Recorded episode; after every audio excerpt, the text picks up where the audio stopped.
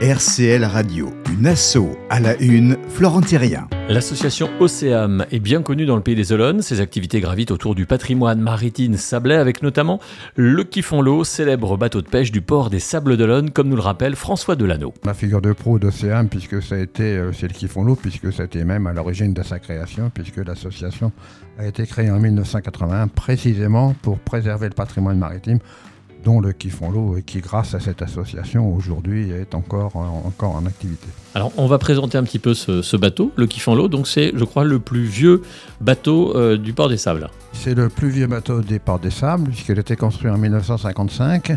Euh, il était construit donc sur le principe de la pêche qui se faisait à cette époque-là, qui était la représentative même de la pêche d'avant-guerre, puisqu'il était équipé euh, pour pêcher euh, ce qu'ils appellent la, une pêche classique, donc la pêche au chalut latéral avec six personnes à bord. Et ces bateaux ont, été désarmés dans les années 70-80, puisqu'ils n'étaient plus rentables, remplacés par les chaluts en pêche arrière.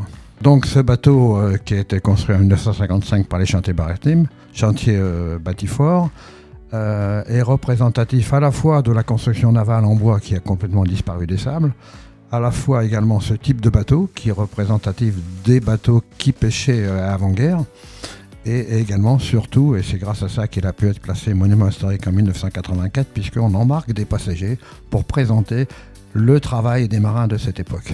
Alors c'est un bateau qui était armé à la fois au chalut, mais qui faisait également au départ, qui a fait quelques campagnes de thon dans le sud. Là, je crois qu'il y a un gros chantier de restauration euh, le concernant. On savait que le bateau était quand même en très très mauvais état et qu'on ne pouvait plus assurer une sécurité suffisante pour nos passagers. Donc il a été arrêté de sortir en 2019. On a lancé un grand programme de restauration puisque le montant du budget initial était de l'ordre de 500 000 euros. L'ensemble de la carène a été refaite, on a gardé uniquement la quille, euh, le pont, euh, la passerelle et toutes les parties euh, en bois donc ont été remplacées. Et également les parties métalliques qui ont été exécutées par les élèves du lycée Tabarly. L'objectif c'est qu'ils reprennent ces activités en mai 2024, sauf que malheureusement en fin de chantier on a découvert que l'hélice était bloquée, l'arbre d'hélice est bloqué.